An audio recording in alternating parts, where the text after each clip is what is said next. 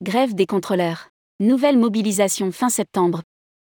Le syndicat des contrôleurs aériens lance un appel à la grève du 28 au 30 septembre 2022. Le mouvement social du 16 septembre 2022, dans l'aérien français n'y aura rien changé, les contrôleurs ont décidé de remettre ça. Le syndicat national des contrôleurs du trafic aérien, SNCTA, appelle à de nouvelles journées de mobilisation du 28 au 30 septembre 2022. Rédigé par Jean Dalouse le lundi 19 septembre 2022.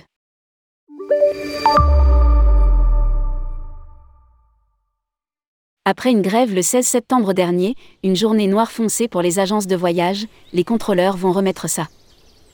Le syndicat national des contrôleurs du trafic aérien, SNCTA, a lancé un préavis du mercredi 28 septembre au vendredi 30 septembre 2022.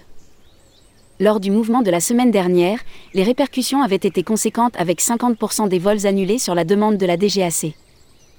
Air France avait même dû supprimer 55% de ses vols courts et moyens courriers, pour la cette seule journée. La DGAC avait même invité les voyageurs à reporter leur séjour. À lire, aérien, grève, annulation, attente. Un problème structurel? Et malheureusement, il ne fait pas de doute que les derniers jours de septembre seront délicats, même si le syndicat évite un mouvement durant un week-end.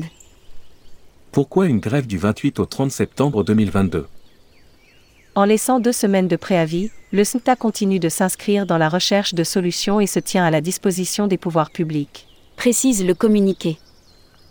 Le document est sorti la veille du mouvement social, un moyen de faire pression qui ne semble pas avoir porté ses fruits puisque la grève est maintenue.